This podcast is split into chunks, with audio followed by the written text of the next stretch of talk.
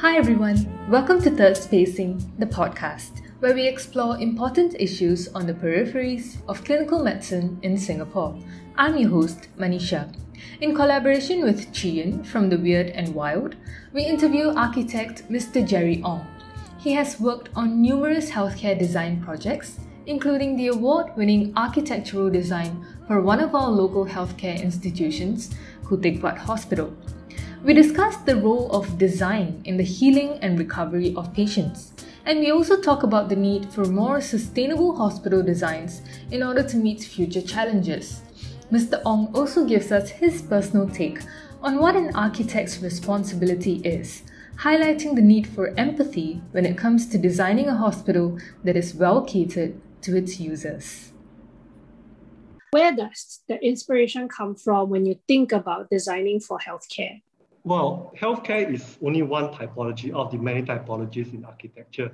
But I guess what really differentiates healthcare from the other typologies is first, I think it's very much more technical, not just creating a machine that works. We also want to make sure that our design creates a healing environment for all its users. You know, it doesn't just mean the patients, it includes the staff, the caregivers as well. So, when you talk about the healing environments that you would like hospitals to provide, how do you actually go about creating a design that focuses on this? First and foremost, when we approach the healthcare typology, we have to always consider a lot of factors. One, of course, is the design brief. We have to consider the site context as well. And every country is different. They all have different social, political, economic considerations. So we have to analyze each of these factors and then understand the user's requirements before then proposing a design that suit their purpose. Ultimately, the hospital shouldn't be just a machine. It should really be creating this healing environment for everybody. What were some of the considerations when designing something like Khoo Teck Puat? Mm-hmm. Because I know that it's said to be a building that is very environmentally friendly. So, what exactly mm-hmm. is environmentally friendly about Khoo Teck Puat is one of the platinum Green Mark certified projects in Singapore, meaning it has to comply to a whole set of requirements in terms of the energy savings. We have to take special care and consideration when we specify uh, the materials, for example, such that they do not cause adverse impact on the environment. But of course, it's really a combination of what we call passive and active strategies. Passive strategies would include things like building orientation, how we design the facade, to make sure that, for example, in a naturally ventilated ward, how we can maximize natural ventilation. The active strategies will really be more technical, okay, really includes all the more the mechanical, electrical systems. We specify equipment that utilizes the energy efficiently. Hospitals is actually, of all the different typologies, one of the biggest, what we call energy guzzler. It is by virtue of its function. If you look at the hospital, you have a lot of spaces that are air conditioned by necessity. And even in Singapore, you have both naturally ventilated and the air conditioned wards. So there's a lot of spaces that need to be mechanically ventilated that actually consumes a lot of energy because they're actually all 24 7. By virtue of that, I think it's only responsible for us as an architect to make sure that we design in a very sustainable way. At the start of the design competition, they already specify that the project has to achieve Platinum Green Mark. So yes, it is part of the brief, but we believe as architect that we, we have the responsibility. So actually, even in our projects by it's not called for by the client, we will also do it anyway. Sustainably designing a hospital is one thing, right? What do you consider? You know, the kind of greenery that you have, is it for a healthcare reason or is it for building cooling or is it both? Landscape as a strategy is not just to create the environment. In CPG, we try to incorporate a lot of these design features and strategies. Human beings really want to be close to nature. And I believe that will really create a very good platform for creating a, healing environment. For example, you know, in the projects that we do, we want to make sure our projects get abundant natural daylight. The spaces that we design have a lot of views out so you can actually see the passage of time or whether it's raining or it's sunny. It is important to have that connection with nature, to know where you are and to know what time it is so that you can actually adjust yourself much better. In Singapore especially, it really reduces the island heat effect. In Teck it feels different. It feels like you're coming into a garden. When we were awarded the CEO then, Mr. Liak, He told us, I want you to design a hospital that can help the patient lower his blood pressure when he steps in. How do you do that? I'm not, I'm not a physician, but I'm an architect. I believe creating the right environment, it, it can do that. And we use nature to help us to achieve that. We want to make sure we design a place that do not feel like a hospital, look like a hospital, or smell like a hospital. It really helps you to reduce your stress. And I think with that, we achieved the CEO's challenge. After Khoo you will see how we have employed this design principles in a lot of other projects. So one good example is Ng Teng Fong General Hospital. It's very different, right? If you look at the site, it's actually a hospital surrounded on all sides by roads. Khoo is set in a HDB estate next to a pond. But in Ng Teng Fong, we don't have that. So what we did is we create all these different planter boxes that bring it up to the sky so that when the patient lying down on the bed, looking out of his or her window will not be looking at all this concrete jungle. Be looking out into gardens. That's how we deal with it. So you're talking about this concept of providing a healing environment. And it sounds like it is mm. one of the most important concepts to take into note when designing a hospital. How important is this concept of giving a brand name for a hospital? During design competition stage, it is helpful if you can have a catchphrase or a concept that really captures your imagination. It helps the jury remember the design. So in Puat, the main winning formula was that we have the best site response. Before the hospital came on board, there was actually nothing there. It was just a green field. But next to the green field, you have the pond. For me, there was nothing to respond to except the pond. So what, what the, hospital did is that it really opens up and it draws the pond into the hospital. So that's what we did in Khoo Teck But in Ng Teng Fong, the whole design branding came from what can we do different from Khoo Teck We start to question as a team, why are only those beds next to the window get the window view? Why can't every bed have a window? And that became our main design strategy for Ng Fong, whereby we want to give every patient a window. And the design evolved around that. You can say that to give every patient a window becomes the branding, but it's more like a, a very pure desire to create that healing environment for the patient. We really overturned all the stereotypes of what a hospital room ward should be, but we pushed it and we knew that we are taking a very bold step. So once your design gets approved and then you go about making this blueprint into a reality, how do you then measure the success of this design? What you're talking about is really post-occupancy study, whether or not the design has been validated. Unfortunately, what we are trying to achieve here is very intangible. We have had engaged various um, institutions, even uh, students, to go down to the various build projects to study the environment, to do surveys. And of course, the general consensus is that patients feel that it's a very nice environment. The problem is that you don't always get the same patient having the advantage of going to hospital A and hospital B with the same problem and then being able to compare A and B at the same time. It's not like that. But I think by and large, a lot of our feedback that we've gotten from patients to staff to even visitors has been overwhelmingly positive. But let's talk about Singapore. We are all here, we understand our weather. One day is sunny, the next moment the dark clouds come and it starts to rain. And then sometimes our rain are so heavy, it comes horizontally. So how do you design a space that's really so open that, max, that maximizes the naturally ventilated space and yet being able to achieve weather protection where you need to. So you, you have to be a bit more creative in trying to find some of the solutions, or more often than not, they're not static type solutions. You probably need certain systems, like for example, automated blinds that actually move up and down depending on the weather condition. That's one of the challenge I feel. And sometimes, you know, it's one thing when you engage the users during the design stage, discussing them, educating them. It's another thing during what we call the occupation part. You know, when they take over, when they use the space. As an architect, that's when we also realize which areas we have done well and which areas we can do better. And we have been engaging our clients in all these hospitals all this while. So even for Teck that was completed in 2010, I'm still working with them because healthcare is very dynamic. There are always different challenges. Previously, it was uh, what security issues, but now it's of course pandemic. So the hospital had to be able to adapt. One of the main things that we often hear in the media or when we talk about hospitals in general is the number of hospital beds that we can have. So it seems like space is a very big constraint when it comes to design because as much as we want to have a more spacious environment, a more healing environment, as you mentioned, there's also this constraint of being able to fit more patients into a hospital. So, how do you balance those two needs? You're right.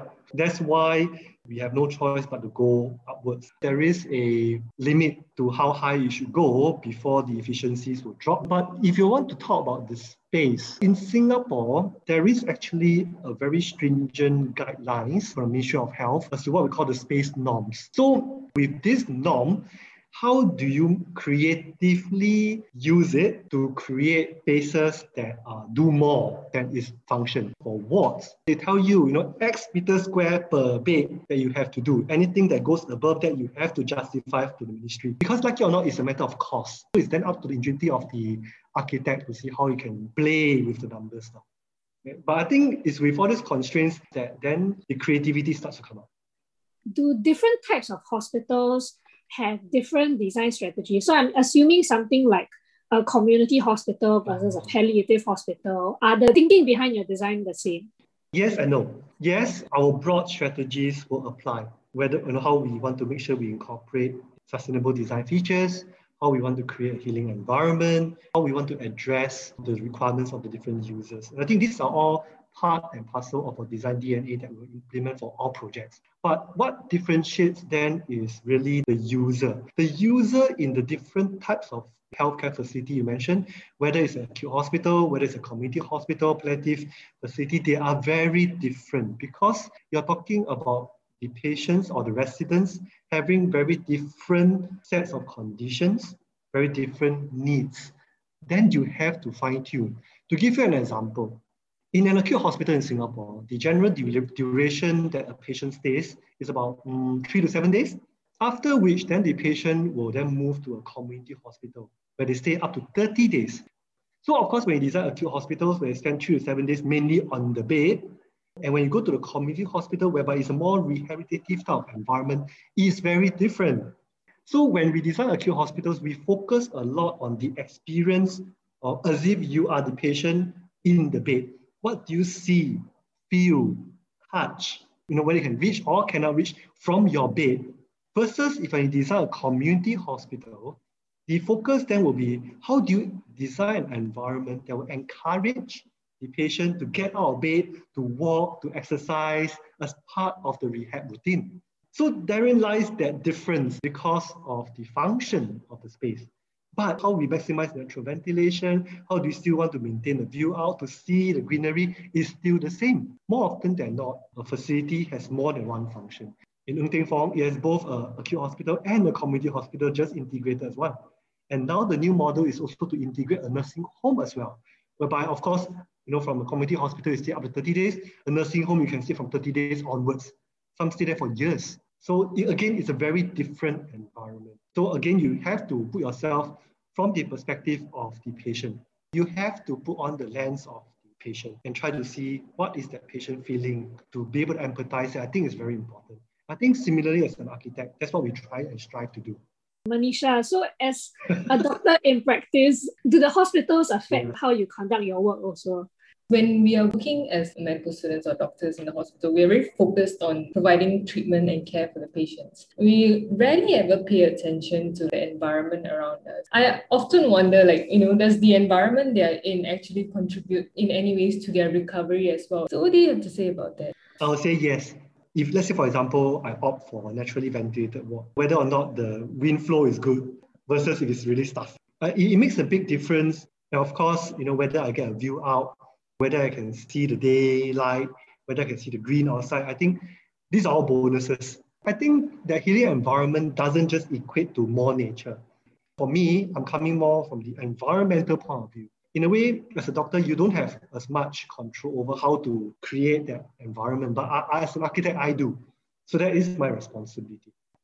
I've been into a non-air conditioned hospital before. It was so sticky, I just felt super uncomfortable, which made me feel like so much worse. It's interesting that these non-visual aspects, I didn't expect it to have such a big impact on a recovery process. Even when talking about like biophilia, it's also not just about nature, but how the surrounding environment makes you feel. And being out in nature has like natural ventilation, breeze, Do you know how much having nature around reduce the emissions or the energy usage of a building? That differs from project to project because I think some people have done some studies as to, for example, having a rooftop greenery, how it can reduce the temperature by up to 2 3 degrees. There was a study a few years back in Khoo Teck They actually went to measure the ambient temperature in the hospital versus other locations. And they realized that the ambient temperature within the hospital is again two to three degrees lower than the surroundings. Because their point then was to show that by incorporating all this greenery, it helps to bring down the overall temperature,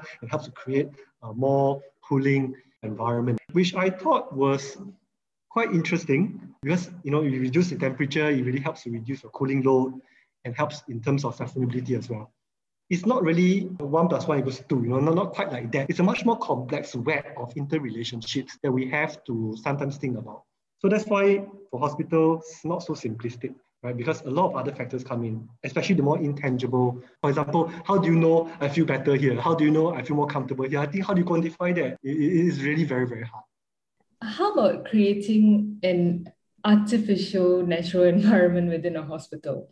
Instead of having them be able to view plants outside or having like airflow coming in from outside have you ever come across this idea or has this idea been explored where we create a natural artificial environment within the hospital that still gives you the idea of oh i'm in nature but still helps you maintain that controlled environment that a hospital needs? Sometimes for certain reasons for certain patients, you do need a bit more controlled environment. But in Singapore, we have an abundance of this. So what's the problem with trying to utilize it? You know, sun, so much wind is maybe less, I would say, you know, but so much rain, you know, that really helps, you know, the growth of all this vegetation, create this green environment that we are in. So why, why can't we just use what's easily available out there? But to stretch that idea, I would say, why not? When the need calls for it, I think it's possible. For example, when practice in some countries that has more extreme weather, then certain environments can be a bit more controlled to create the sort of space that we want. I think with technology, some of these may be really just around the corner. We are trying to utilize virtual reality now. Actually, now from, from our industry is how we utilize that to assist us, to users, to visualize the space, or maybe help us during construction, or maybe later on during facility management, but who's to say you can't utilize that to heal? Uh, even now, it's quite a standard feature in operating theaters to incorporate ceiling panels showing natural environment and things like that. Some are actually moving as well, right? You know, to really stop, you know, lower your pressure, try to put yourself at ease. So the possibilities are endless. So, what's the role of hospitals in mitigating future climate change? When we realize the energy consumption for hospitals, you know, they are actually quite scary. Uh. We realize we really have to be responsible. And I believe uh, there is a lot more alignment now, not just within our profession, but also with the users. They realize that investing now, for example, you pump in more money to get the more efficient uh, system designs and equipment, it will pay in the long term. I think there really is a lot more recognition of that, especially in this typology, there's a lot more savings, potential savings that you can have. But I think at the end of the day, there's a need for a bit of a mindset change. For example, will you even consider working in a naturally ventilated environment? I know there are some parallel studies to even suggest, on one hand, people like to go back to offices because of the free aircon, but there are also studies to show that actually the low temperature actually help to increase productivity. It doesn't mean, okay, having a naturally ventilated space where the temperature is higher, it will reduce productivity. It's a bit of a dilemma here, right? To say, oh, okay, I want to be responsible, but yet there are, there are trade-offs. But that's the reality. That's the world for you. There's no perfect solution. And we sometimes need to think out our box a bit, you know, and say, maybe it's not about trying to force ourselves into one solution. Maybe it's about giving people the choices. For example, let's say I talk about office, right? How about I design an office that can have a mix of spaces that are air conditioned, but also a mix of spaces that are actually naturally ventilated. So as when my mood, as when the need or weather permits, I want to move from one space to another. Of course, in a healthcare setting, it's a lot more challenging. There are a lot of functions that really need that strict control.